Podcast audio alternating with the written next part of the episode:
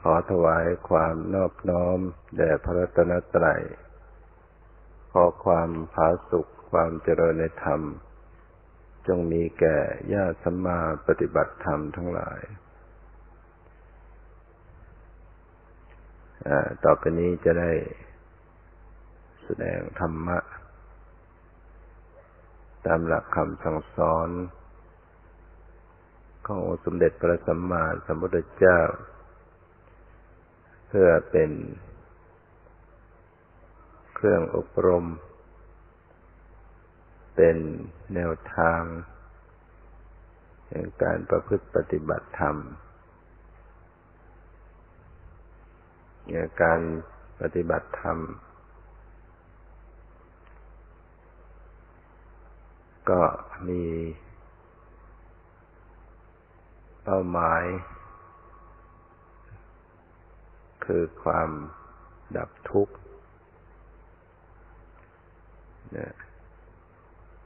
ต้องการเขาถึงความดับทุกข์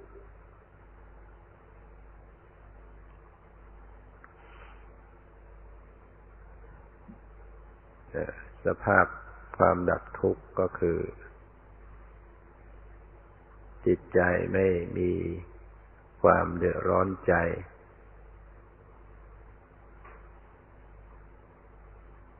ไม่มีกิเลสในจิตใจ จิตก็ไม่มีความเศร้าหมอง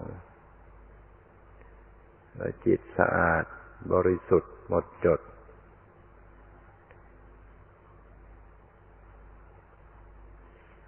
แล้วเราจะเข้าถึงความดับทุกข์ได้ก็ต้อง ปฏิบัติเจริญภาวนา การเจริญภาวนา จะมีทั้งสมถะภาวนาและวิปัสสนาภาวนา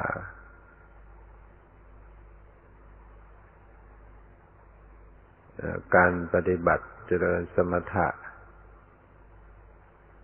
ก็มีรูปแบบอย่างหนึ่ง การเจริญวิปัสสนาก็มีวิธีการปฏิบัติอย่างหนึ่ง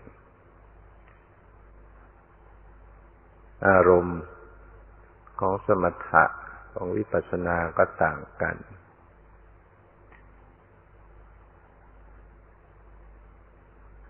ผลที่เกิดขึ้นก็ต่างกัน สมถะมีผลคือความสงบ ได้ฌาน ได้อภิญญา ฌานก็คือจิตที่เข้าถึงอัปปนาสมาธิ ลักษณะของอัปปนาสมาธิ ก็คือจิตที่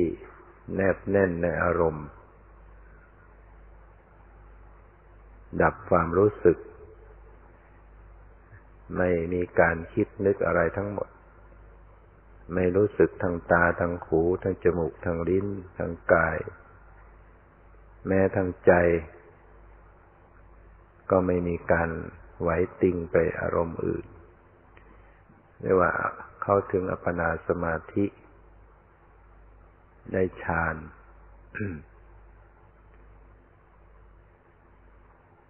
ฌานก็มีระดับขั้นฌานหนึ่งฌานสองฌานสามฌานสี่หรือฌานห้าในส่วนของรูปฌาน แล้วก็จะมีอรูปฌานอีกสี่ผู้ที่ทำฌานได้ก็เข้าฌาน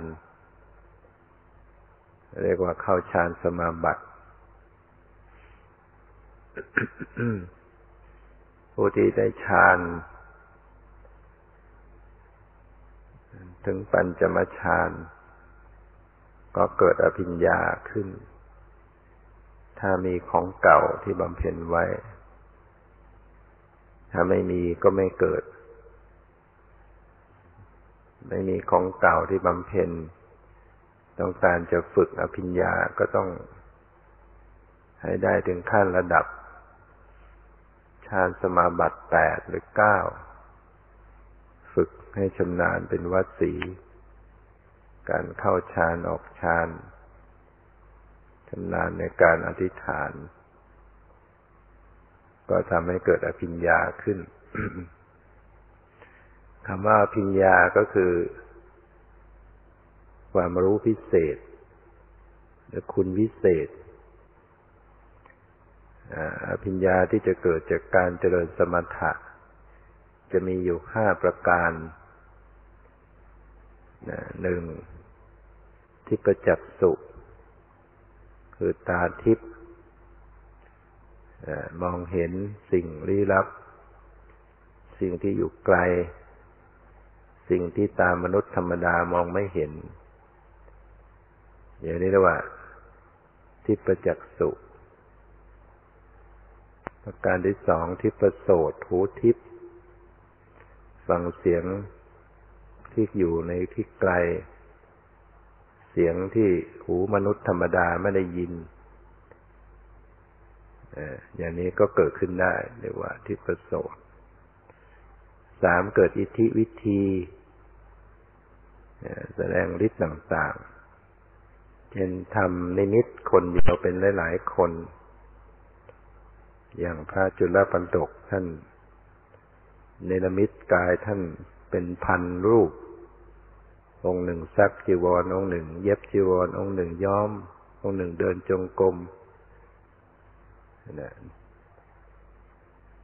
อย่างนี้ว่าอิทธิวิธีแสดงฤทธิ์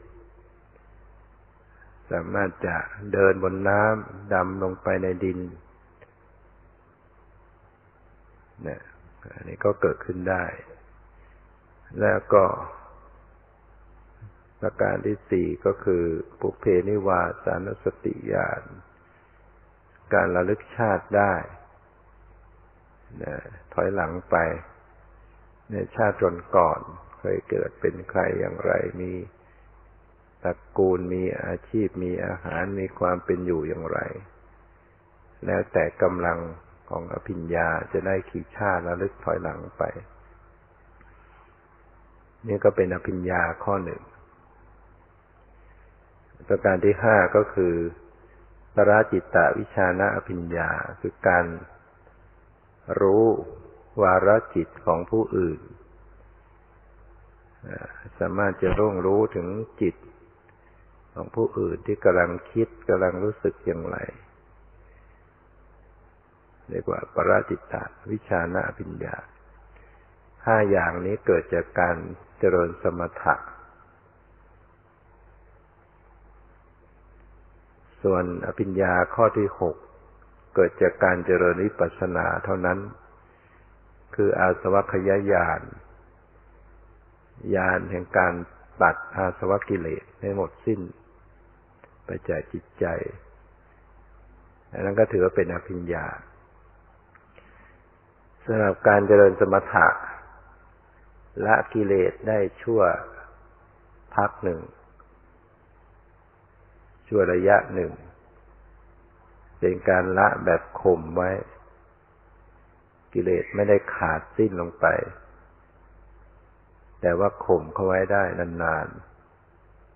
ๆนะเรียกว่าวิคัมพนักประหารเนี่ยถ้าทานเสื่อมกิเลสก็เกิดขึ้นได้อีก ฌานของปุถุชนมีการเสื่อมแต่ฌานของพระอริยะจะไม่เสื่อมพระปุถุชนนี่มันเกิดกิเลสขึ้นมาได้ กิเลสปูขึ้นมาเมื่อไหร่ฌานเสื่อม อภิญญาเสื่อมหมดไป อย่างพระเทวทัต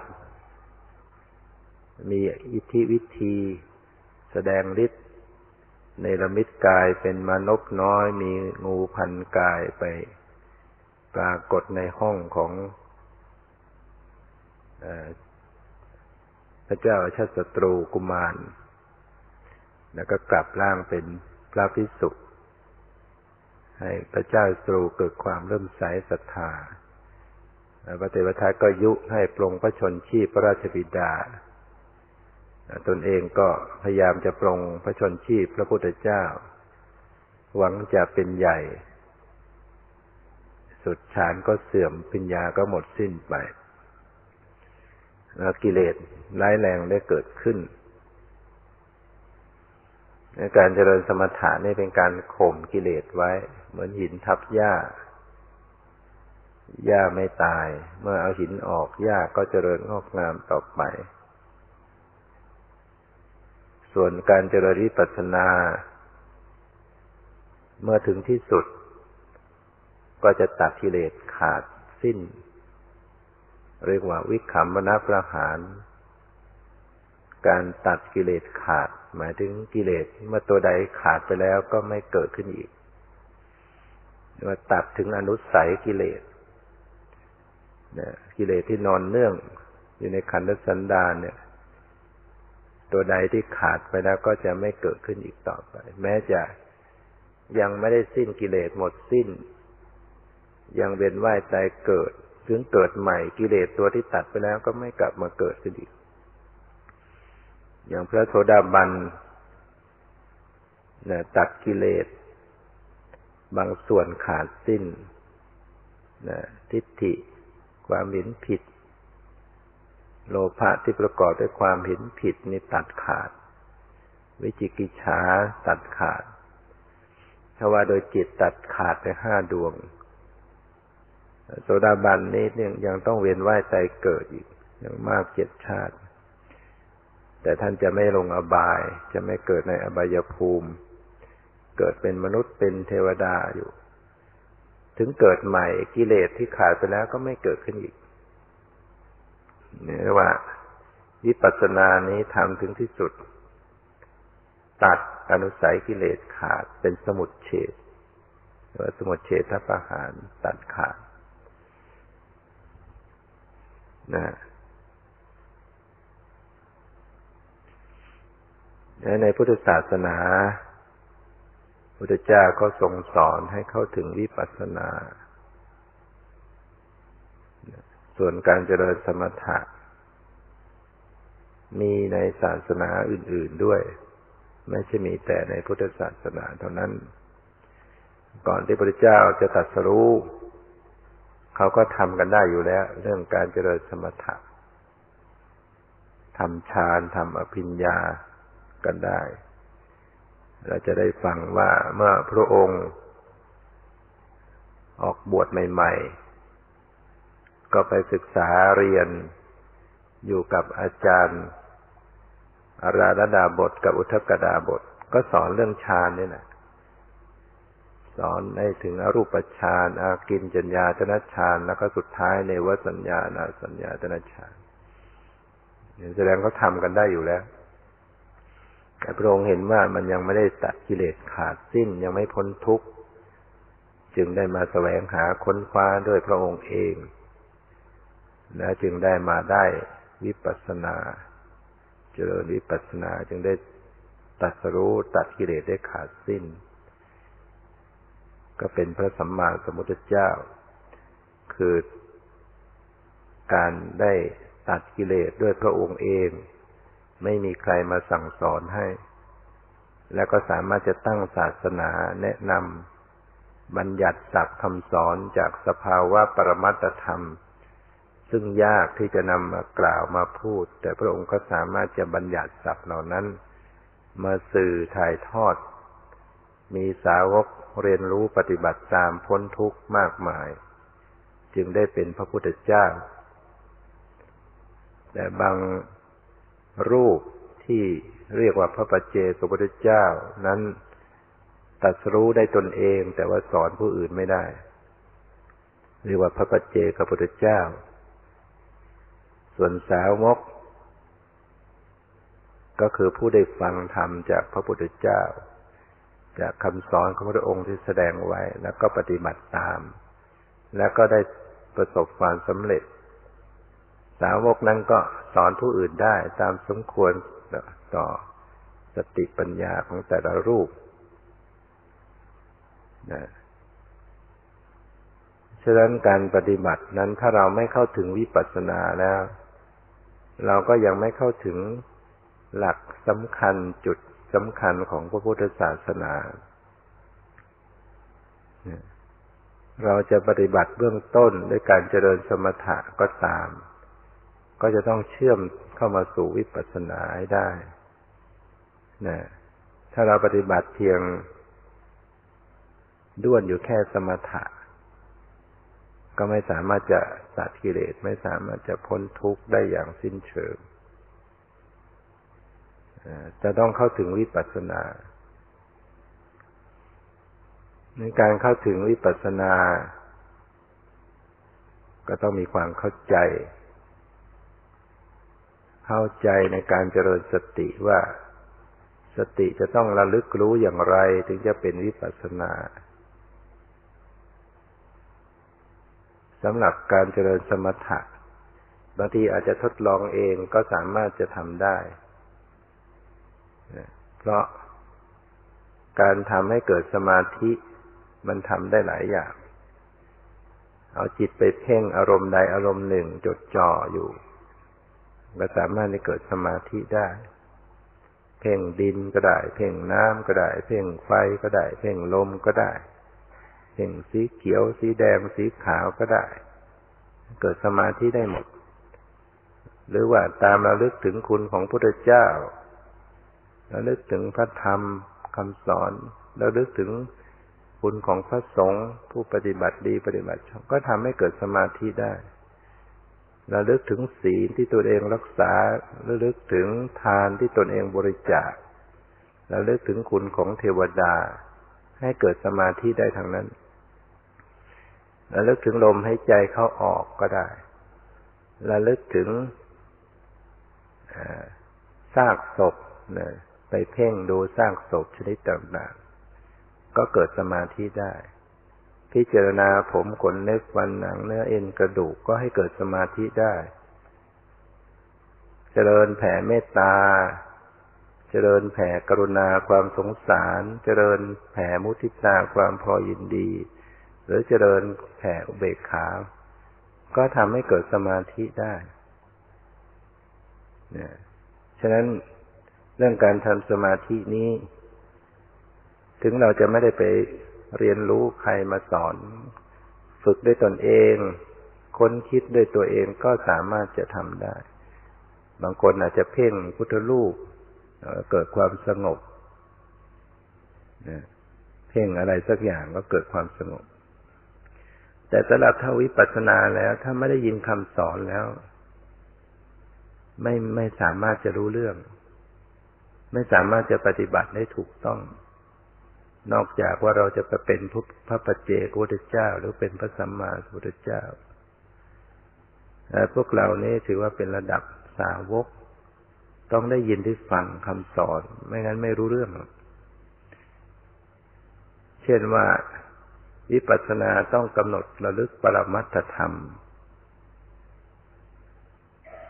จะต้องทำความเข้าใจเรื่องปรมัตเรื่องบัญญัติ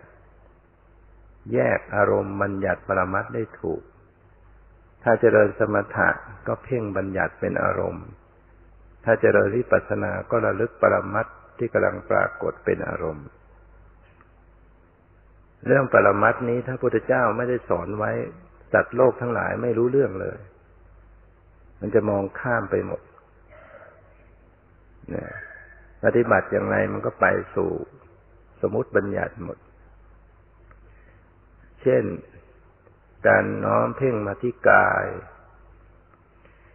เพ่งมาที่กาย ก็จะมาจับดูเป็นรูปร่างแขนขาหน้าตาของร่างกาย อย่างนี้ก็เป็นบัญญัติ เพ่งอย่างนี้ก็ถือว่าเป็นสมถะ แม้แต่การนึกถึงผมขนเล็บฟันหนัง เนื้อเอ็นกระดูกให้เห็นเป็นของไม่สะอาดเป็นของปฏิกูล ก็ยังไม่ชื่อว่าเข้าถึงวิปัสสนา ยังไม่ถึงปรมัตเพราะว่ามันเป็นนิมิตเป็นเครื่องหมาย เป็นรูปทรงสันฐานของเส้นผม เส้นขนเป็นรูปฟัน รูปเนื้อ รูปหนัง เป็นรูปร่างสันฐานของอวัยวะ ก็ยังไม่ใช่ของแท้ ยังไม่ใช่ปรมัตเราไปนึกถึงชื่อภาษา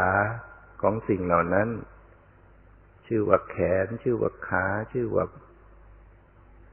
เล็บฟัน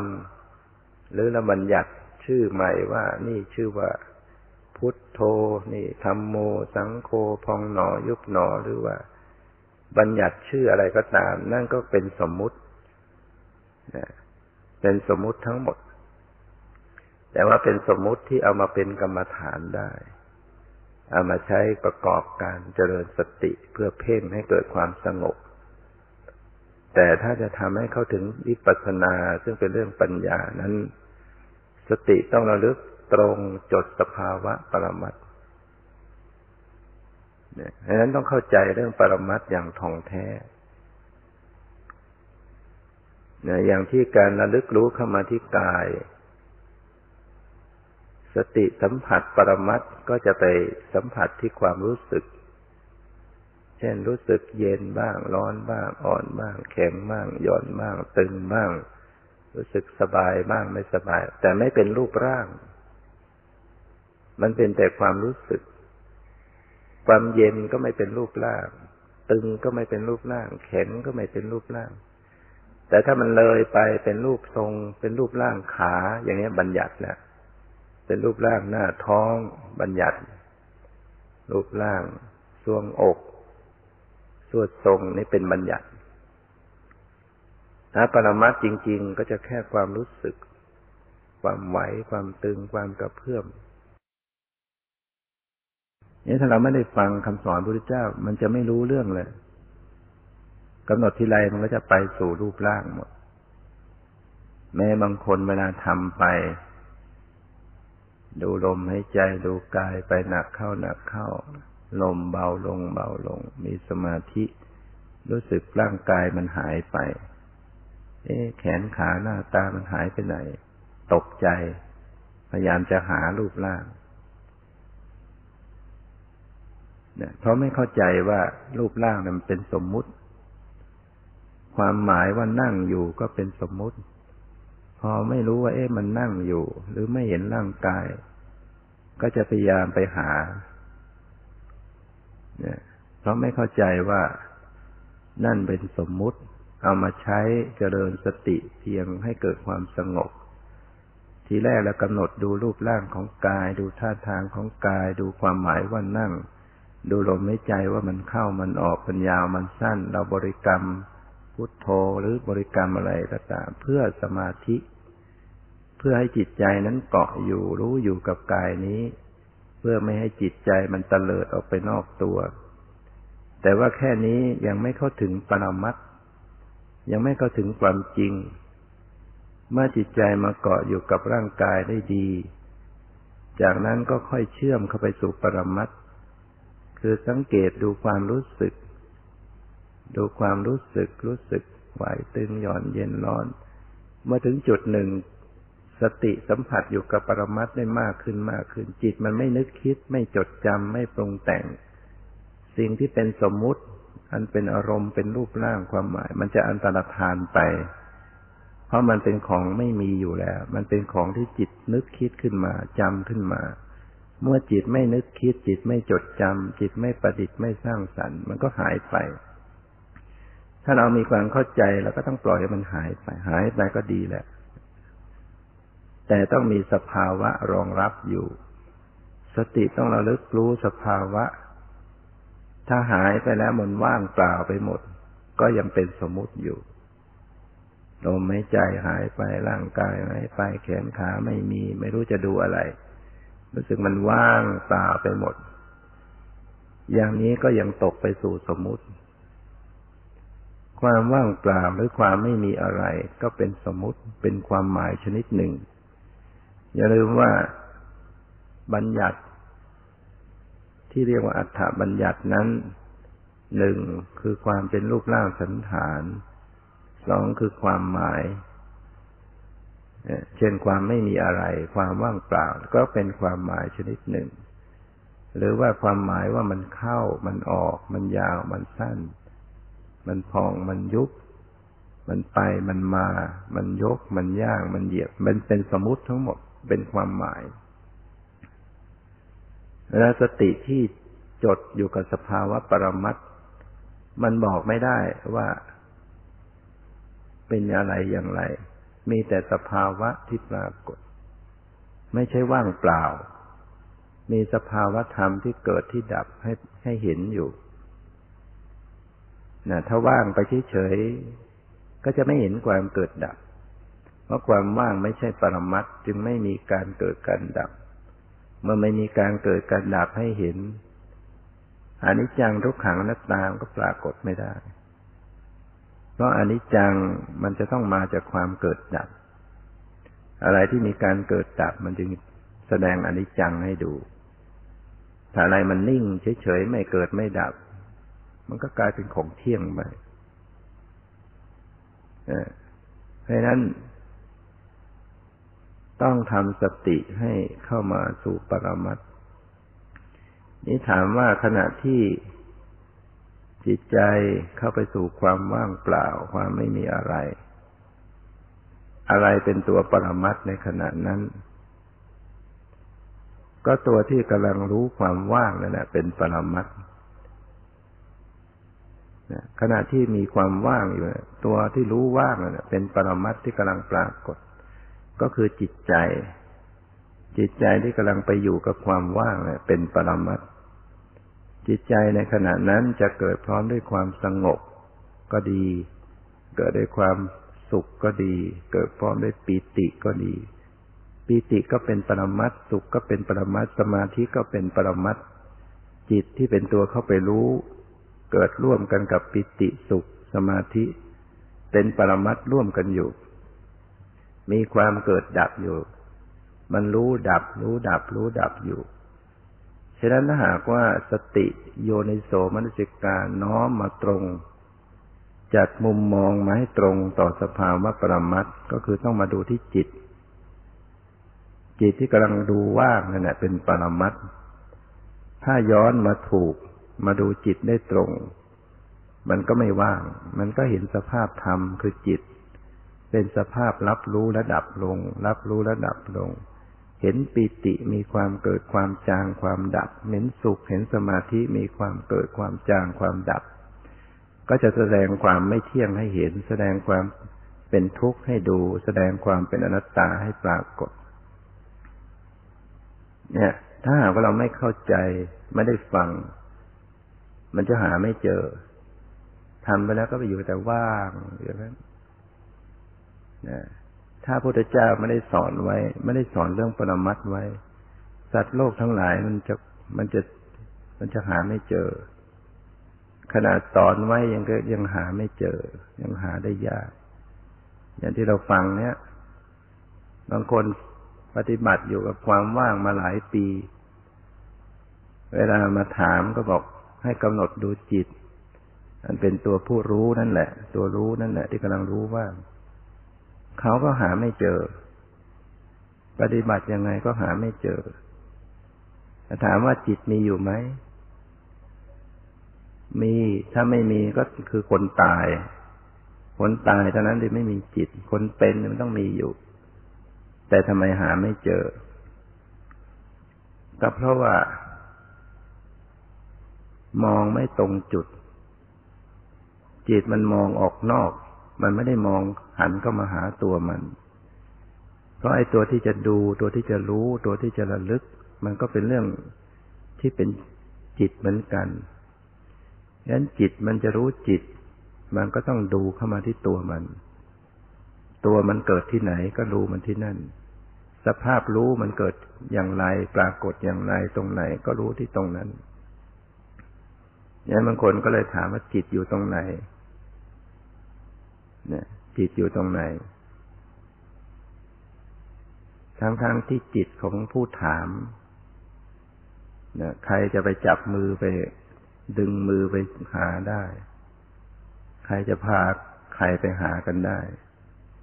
จิตของใครก็ต้องรู้ด้วยตัวเองเนี่ยจิตของตนเองอยู่อย่างไร ก็ต้องรู้ด้วยตัวเอง ใครจะไปชี้ให้เห็นได้นะผู้ฟังนี่ต้องฟังแล้วก็เทียบเคียงเอาเอง ฟังแล้วก็พิจารณา ฟังแล้วก็ใส่ใจ ฟังแล้วก็น้อมมาปฏิบัติ มันไม่ใช่รู้จากการฟัง มันไม่ใช่เข้าใจจากการฟัง ไม่ใช่เห็นจิตจากการฟัง แต่มันจะเห็นมันจะรู้จากการปฏิบัติ ฟังนี่เพื่อจะนำมาปฏิบัติ ฟังแล้วก็ระลึกรู้ ฟังแล้วก็พิจารณา ฟังแล้วก็สังเกตพิจารณาใส่ใจ ไม่ใช่ฟังแล้วก็คิดออกไปข้างนอก ฟังแล้วก็นึกคิดออกไป อย่างนี้มันไม่มีทางรู้จากจิตใจได้ การรู้จากจิตมันต้องลงมือเจริญน้อมเข้ามาสู่ในตนเองนะเนี่ยจิตใจนั่นแหละเป็นปรมัตเป็นสภาวะที่กำลังปรากฏ ความว่างเปล่านั้นเป็นสมมุติ เนี่ย ตัวที่รู้ว่างถ้าหากเป็นปรมัตมีผู้รู้ไปกระดูจิต มันก็มีตัวผู้รู้เกิดขึ้นมาอีกอันเนี่ยถ้าเราเก่งขึ้นมันก็จะสังเกตผู้รู้ได้อีก เช่นเวลาคิดนึก ความคิดนึกก็เป็นปรมัตเป็นจิต คิดเรื่องนั้นคิดเรื่องนี้ มีสติ ตามระลึกรู้จิต ที่กำลังคิดที่กำลังนึก มันก็มีสองอย่างแหละคิดนึกก็อันหนึ่ง ผู้ที่เขาไปรู้ความนิคิดนึกก็อีกอันหนึ่ง เป็นนามธรรมเหมือนกัน แต่มันคนละอันกันความคิดนึกเป็นนามธรรมชนิดหนึ่ง ตัวที่เขาไปรู้ความคิดนึก ก็เป็นนามธรรมอีกชนิดหนึ่ง สติจะต้องระลึก ทั้งความคิดทั้งผู้รู้ความคิด ไม่ใช่รู้ความคิดอย่างเดียวเนี่ยรู้ความคิด รู้ผู้รู้ของความรู้ที่ผู้รู้ด้วย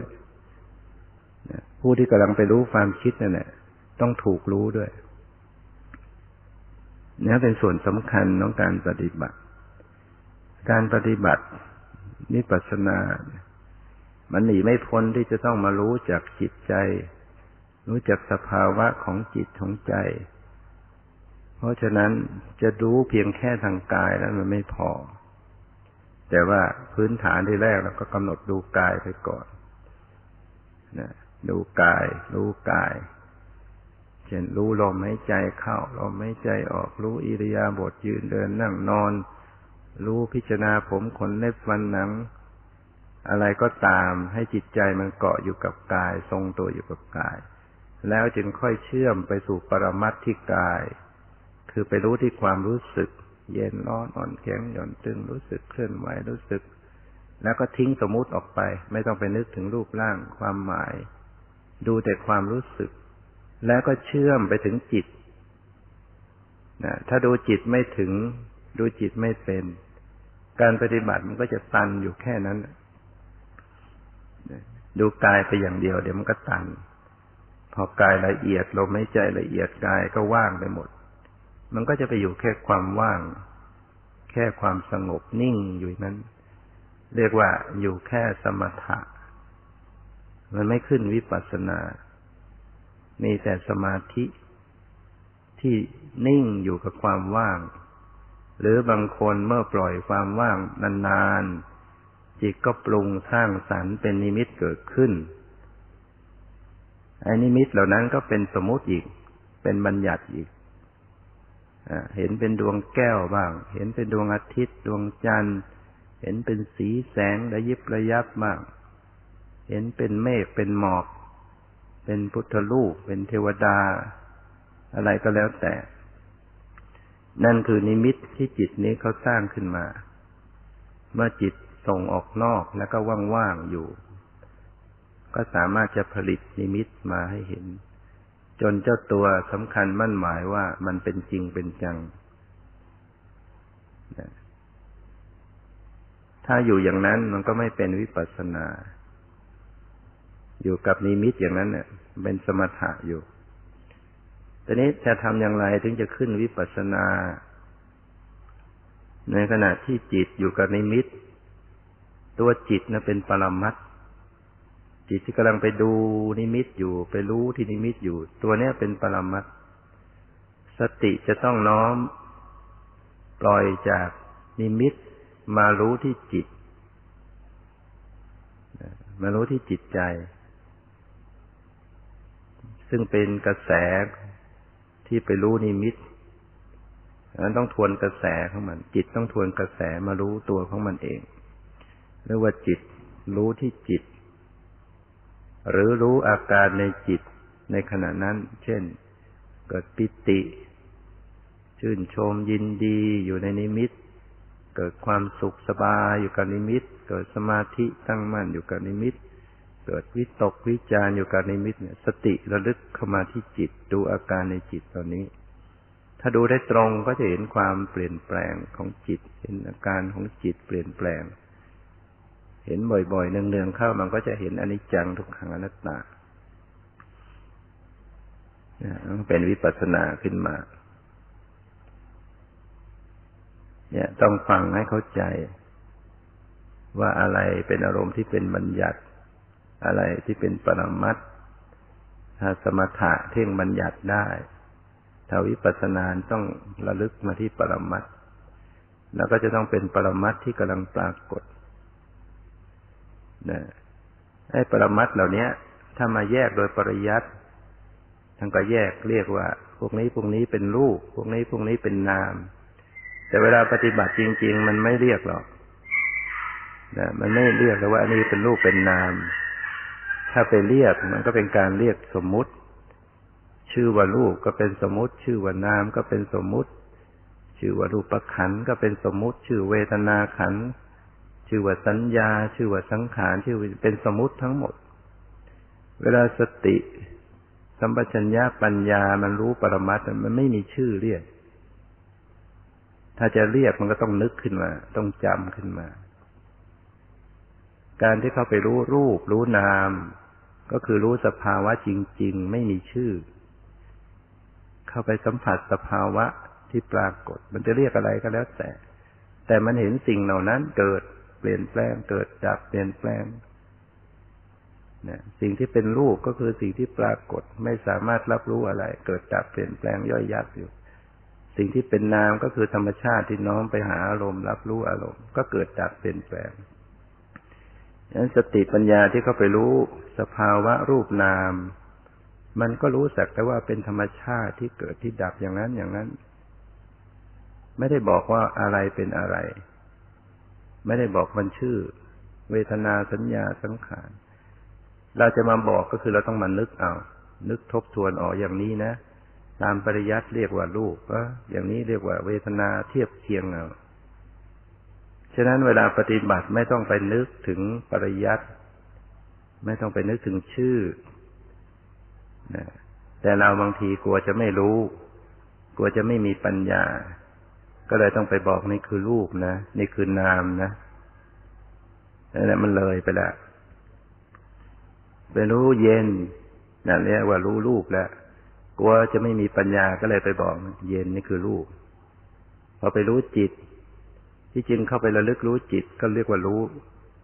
สภาวะแล้วกลัวจะไม่มีปัญญาก็บอกนี่นามธรรมนะจิตนาม เจตสิกนี่ก็เป็นนามต่างๆอย่างนี้มันเลย มันเป็นจินตายานภาวนายานภาวนามยปัญญาเป็นปัญญาที่รู้เฉพาะหน้า เป็นปัญญาที่รู้สภาวะเกิดดับเฉพาะหน้า ไม่ได้คิดไม่ได้นึกเอา ถ้าคิด มันก็เอาอาดีตมาถ้านึกมันก็เอาอนาคตเอาอดีตดังนั้นการปฏิบัติวิปัสสนา มีแต่เรื่องตัดความคิดออกไป ตัดอดีตออกไปตัดอนาคตออกไป รู้เฉพาะปัจจุบัน ปัจจุบันให้สั้นที่สุด เป็นปัจจุบันที่สั้นที่สุดชั่วขณะนิดเดียวนิดเดียวนิดเดียวนิดเดียวนิดเดียว มันจะแจ่มแจ้งก็แจ่มแจ้งจงขณะทีละนิดทีละนิดนั่นแหละเห็นจิตมันหมดไปชั่วแวบหนึ่งนะนะจิตจะไม่ใช่ตั้งอยู่นาน เกิดดับรวดเร็วให้นั้น งานประพฤติปฏิบัติ เราจะต้องระลึกให้เป็นปัจจุบัน และขณะที่มันระลึกรู้ปัจจุบันเนี่ย มันจะต้องมีความประกอบกัน ระหว่างสติสมัชัญญะความเพียรนะประกอบกันอย่างพอเหมาะพอดีได้ส่วน เรียกว่ามีอินทรีย์สม่ำเสมอ ถ้าเราเพียรมากจ้องมาก ปัญหามันก็เข้ามาแทรกแซงก็ล้ำหน้าเกินไปถ้าเราหย่อนเกินไปก็เผลอเลอล่องลอย มันต้องเพียรพอดีพอดี สติระลึกสมัชัญญะ พิจารณาสังเกต มีความปล่อยวางอยู่ในตัวเรียกว่ามีความไม่โลภไม่โกรธไม่หลงมีธรรมชาติที่ปรับสม่ำเสมออยู่ ในทีในขณะที่เราลึกรู้นั้น เรียกว่าจิตเป็นกลางจิตพอเหมาะ เป็นมัชชิมาจริง ๆ ให้เป็นปัจจุบัน ก็จะทำให้เกิดการเห็นสภาวะความเกิดดับอย่างแยบคายขึ้น จึงจะเป็นวิปัสสนาและนี่แหละคือทางเดิน ไปสู่ ความหลุดพ้นต้องจับเส้นทางนี้ไป ถ้าเรายังขึ้นสู่เส้นทางนี้ไม่ได้ มันก็ มันก็ถึงไม่ได้ จะเห็นความเกิดดับของสภาวธรรมแล้ว ก็ถือว่าเราจับเส้นทางไม่ถูก เดินตามเส้นทางนี้ไปกำหนดดูสภาวะรูปนามเกิดดับเป็นปัจจุบันเรื่อยไป ประคองให้ดี ประคองไม่ดีมันก็ตกออกข้างทาง ไปสู่อดีต ไปสู่อนาคต ไปสู่สมมติบัญญัติก็ต้องประคับประคองให้ดี วันนี้ใช้เวลามาพอสมควรแล้ว ขอยุติ ไว้แต่เพียงเท่านี้ขอความสุขความเจริญในธรรมจงมีแก่ทุกท่านเธอ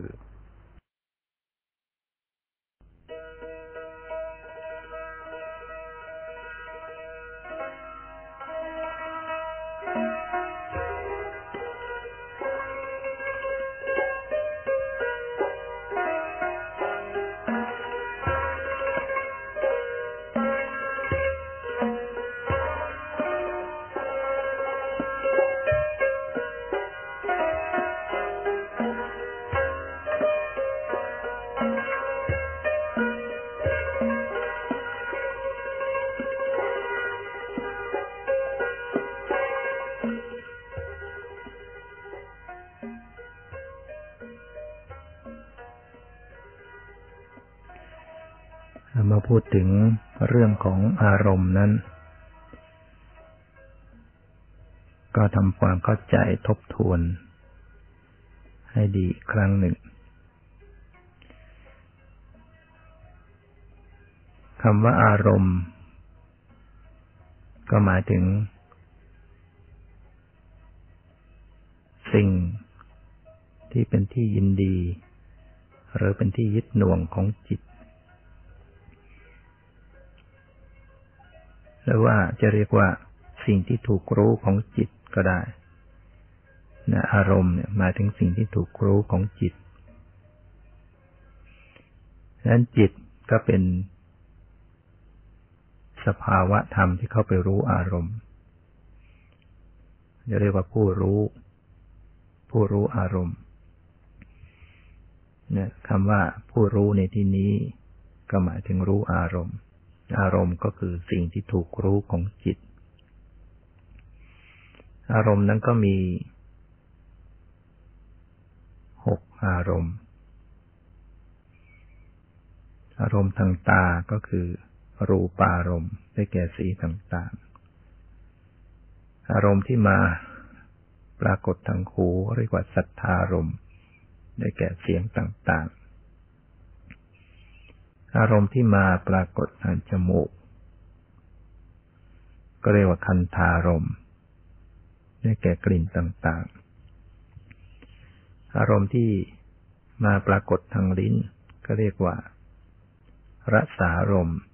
ได้แก่รสต่าง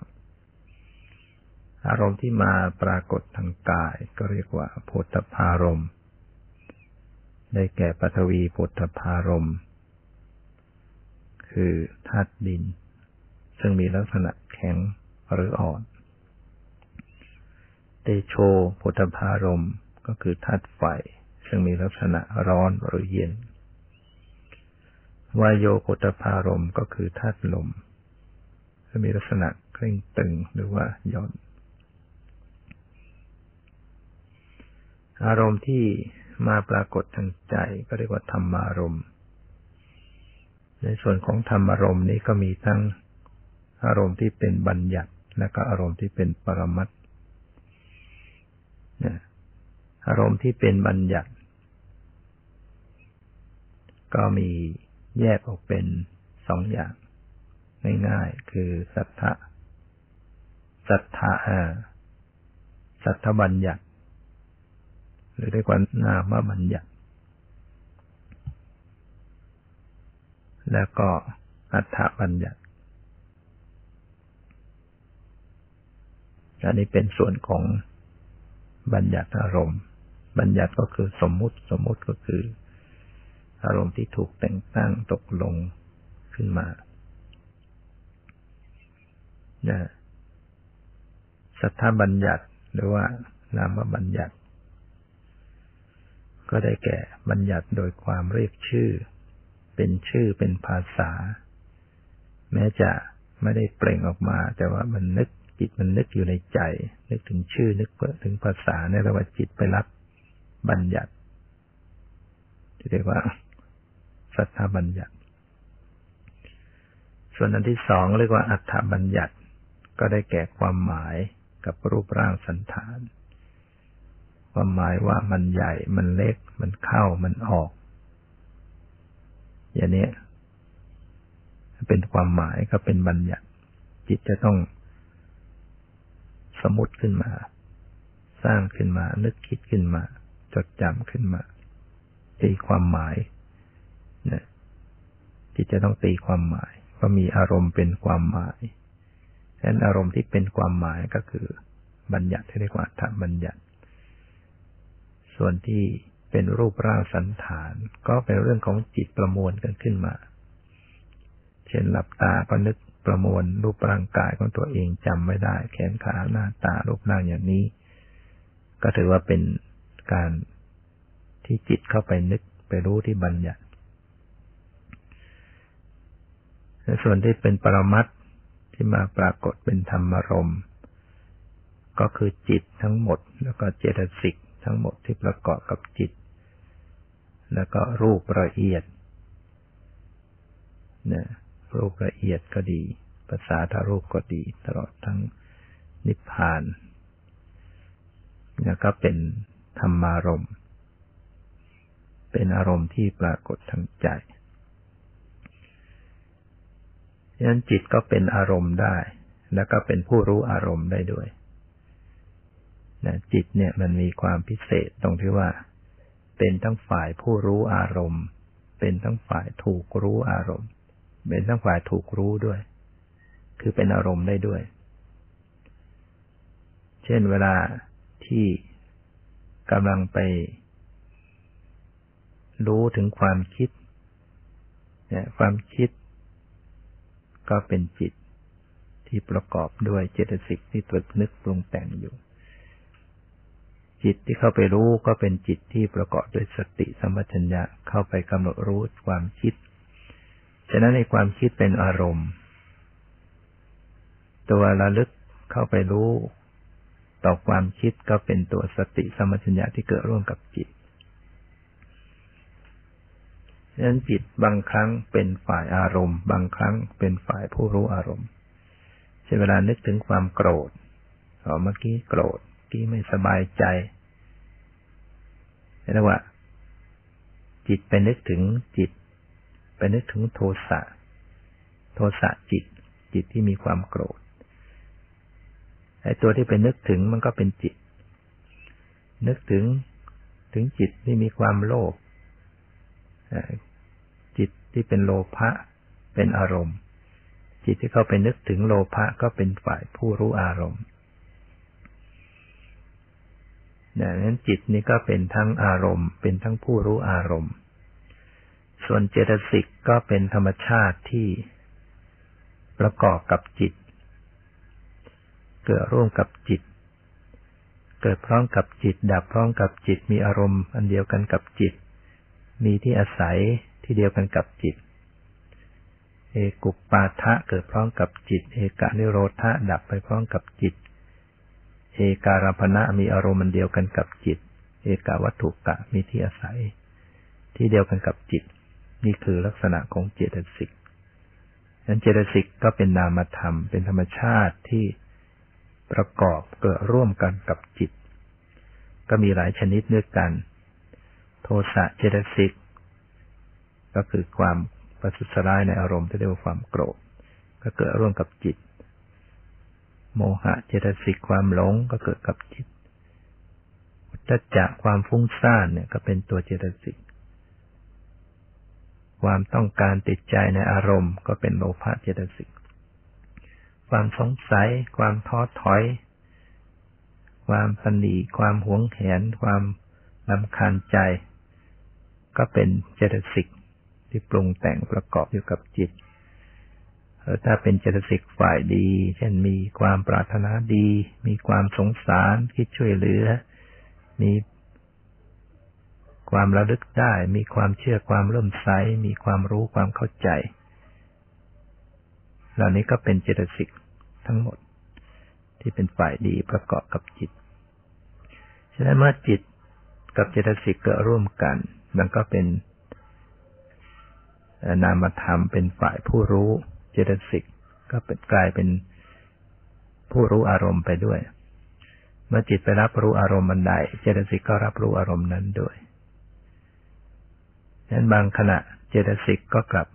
มารู้เจตสิก เช่นเวลาระลึกรู้อารมณ์บันใดอยู่ไอ้ตัวระลึกเนี่ยก็เป็นตัวเจตสิก ก็เกิดการระลึกรู้ที่ตัวระลึก เอาความระลึกรู้ที่ความระลึกก็เรียกว่า ฝ่ายผู้รู้ก็ดูผู้รู้เจตสิกก็เป็นอารมณ์ด้วย เป็นผู้รู้อารมณ์ด้วยนะนั้นอารมณ์ทั้งหลายเนี่ย เมื่อแยกออกแล้วก็มีอยู่สองพวก คืออารมณ์ที่เป็นปรามัดพวกหนึ่ง กับอารมณ์ที่เป็นบัญญัติบัญญัตินั้นเป็นเป็นของปลอมเป็นสมมติ เป็นจริงก็จริงโดยสมมติได้แก่ชื่อได้แก่ความหมายได้แก่รูปร่างสันฐาน ส่วนปรมัตนั้นเป็นเป็นสภาวะ เป็นอารมณ์ที่เป็นธรรมชาติที่มีอยู่จริง ๆ เพราะนั้น การเจริญวิปัสสนาเนี่ยต้องเข้าไปพิสูจน์ ที่ปรมัตธรรม เพื่อให้เกิดความรู้แจ้งเห็นจริง เพราะการที่จะรักกิเลสจะต้องรู้ความจริง จะต้องรู้แจ้งเห็นจริง จึงจะตัดละกิเลสขาดได้นะตัวปัญญาจะเป็นตัวประหารอนุสัยกิเลสดังนั้นการที่จะเกิดปัญญารู้แจ้งเห็นจริง สติก็ต้องระลึกให้ตรงต่อปรมัตซึ่งเป็นของจริง ซึ่งเป็นธรรมชาติที่เป็นจริง ก็ต้องทำความเข้าใจ อะไรเป็นปรมัตอะไรเป็นบัญญัติดังนั้นปรมัตก็เกิดขึ้นที่ตาที่หูที่จมูกที่ลิ้นที่กายที่ใจ เจริญสติก็ระลึกรู้ที่ตาที่หูที่จมูกที่ลิ้นที่กายที่ใจนี่แหละ ขณะเห็นรูป สติก็ระลึกรู้ สีนั่นเป็นรูปสีต่างๆ ที่มาปรากฏต่างๆเป็นรูปธรรมเป็นปรมัตเห็นก็เป็นนามธรรมก็เป็นปรมัตถามันเลยออกไปเป็นสัตว์เป็นบุคคล อันนั้นเป็นบัญญัติแล้วเวลาได้ยินเสียงสติก็เลิกรู้ที่เสียงที่ได้ยิน เสียงนั้นเป็นรูปได้ยินก็เป็นนาม ถ้ามันนึกคิดเลยออกไป เป็นคนเป็นสัตว์เป็นสิ่งของก็เป็นบัญญัติ เวลารู้กลิ่น สติก็ระลึกที่การรู้กลิ่น กลิ่นนั้นเป็นรูปรู้กลิ่นนั้นเป็นนามนี่เป็นปรมัต ถ้ามันเลยออกไปเป็นกลิ่นโคกลิ่นซากศพกลิ่น น้ำหอมกลิ่นสิ่งนั้นสิ่งนี้มันก็เป็นบัญญัติ เวลารสกระทบลิ้นระลึกรู้รสรู้รสแค่รสแค่รู้รสเนี่ยเป็นปรมัตถ้าเลยไปว่านี่เป็นรสแกงนั้นแกงนี้อันนั้นเป็นบัญญัติแหละเวลาสัมผัสทางกาย สติก็รู้รู้ให้ตรงตรงที่เกิดการผัสสะเกิดการรู้สึกกระทบ เย็นร้อนอ่อนแข็งหย่อนตึงนั่นเป็นรูป ความรู้สึกมันก็เป็นนาม ถ้ามันเลยออกไปเป็นสิ่งของเป็นสถานที่เป็นสัตว์เป็นบุคคลมันก็เป็นบัญญัติเจริญนิพพานารู้แค่ปรมัตก็คือรู้แค่ความรู้สึกเย็นร้อนอ่อนแข็งหย่อนตึง ไม่ให้เลยไปเป็นรูปร่างสันฐานหรือเป็นชื่อเป็นภาษาเป็นสัตว์เป็นบุคคลสำหรับทางใจหรือทางมโนทวารมันก็มีอารมณ์ที่เป็นทั้งบัญญัติ อารมณ์ที่เป็นปรมัตถ้าหากว่าปรากฏเป็นเรื่องราว เป็นเรื่องราวเป็นสัตว์สิ่งของสัตว์บุคคล เป็นชื่อเป็นภาษาเป็นความหมาย ก็เป็นบัญญัติ แต่ถ้า เป็นความคิด ขณะที่คิดนึกไปถึงเรื่องราวต่าง ๆ ความนึกคิดเนี่ยเป็นปรมัต ฉะนั้นสติก็ระลึกที่ความคิด อย่าไปตามดูที่เรื่องราว เวลากำหนดความคิดก็ไม่ต้องถามว่าคิดเรื่องอะไร ถ้ามันเป็นนึกถึงเรื่องอะไร มันก็ไปสู่เป็นบัญญัติฉะนั้น ปรมัตทางมโนทวารก็คือจิตกับเจตสิก แล้วก็รูปที่ละเอียดตลอดทั้งนิพพานนี่ก็เป็น ธรรมารมณ์จิตทั้งหมด เจตสิกทั้งหมด รูปที่ละเอียดตลอดทั้งภาษาทรูป นิพพานนี่ก็เป็นธรรมารมณ์ฉะนั้นจิต จิตและเจตสิกนี่เกิดร่วมกันอยู่ เอกุปปาทะเกิดพร้อมเนี่ยเจตสิกเนี่ยเขาเรียกว่า มีลักษณะคือเอกุปปาทะเกิดพร้อมกับจิต เอกานิโรธาดับไปพร้อมกับจิต เอกาวัตถุกะมีที่อาศัยที่เดียวกันกับจิต เอการัมปณะมีอารมณ์มันเดียวกันกับจิตนั้นเจตสิกนี่เกิดร่วมกันผสมกันอยู่กับจิต เมื่อจิตไปมีอารมณ์ใด เจตสิกก็มีอารมณ์นั้นด้วยเรียกว่าเป็นนามธรรมด้วยกัน แล้วก็จิตและเจตสิกก็มีความพิเศษคือ เป็นทั้งฝ่ายผู้รู้อารมณ์ เป็นทั้งฝ่ายอารมณ์ได้ด้วย บางขณะก็เป็นฝ่ายผู้รู้อารมณ์ บางขณะก็เป็นตัวอารมณ์เสียเอง เช่นเวลานึกคิดหรือนึก ถึงเรื่องนั้นเรื่องนี้ ก็เกิดสติสมัชัญญาเข้าไปรู้ความตรึกนึก ในขณะนั้นไอ้ฝ่ายผู้รู้ก็เป็น จิตเจตสิกฝ่ายถูกรู้คือความตรึกนึกก็เป็นจิตเจตสิกเนี่ยหรือเวลาเกิดความโกรธ ความโลภความหลง ความฟุ้งซ่านหงุดหงิด ก็เข้าไปรู้ลักษณะความโกรธ ความโลภความหลง ความหงุดหงิด ในขณะนั้นฝ่ายผู้รู้ก็เป็นจิตเจตสิกฝ่ายถูกรู้ ก็เป็นจิตเจตสิกเหมือนกัน นี่เรียกว่า พิจารณาให้ตรงต่ออารมณ์ แยกอารมณ์มันหยัดปรมัตให้ออก ถ้าเป็นเรื่องราว เป็นความหมาย เป็นชื่อเป็นภาษาก็เป็นบัญญัติ ถ้าเป็นลักษณะความตรึกนึก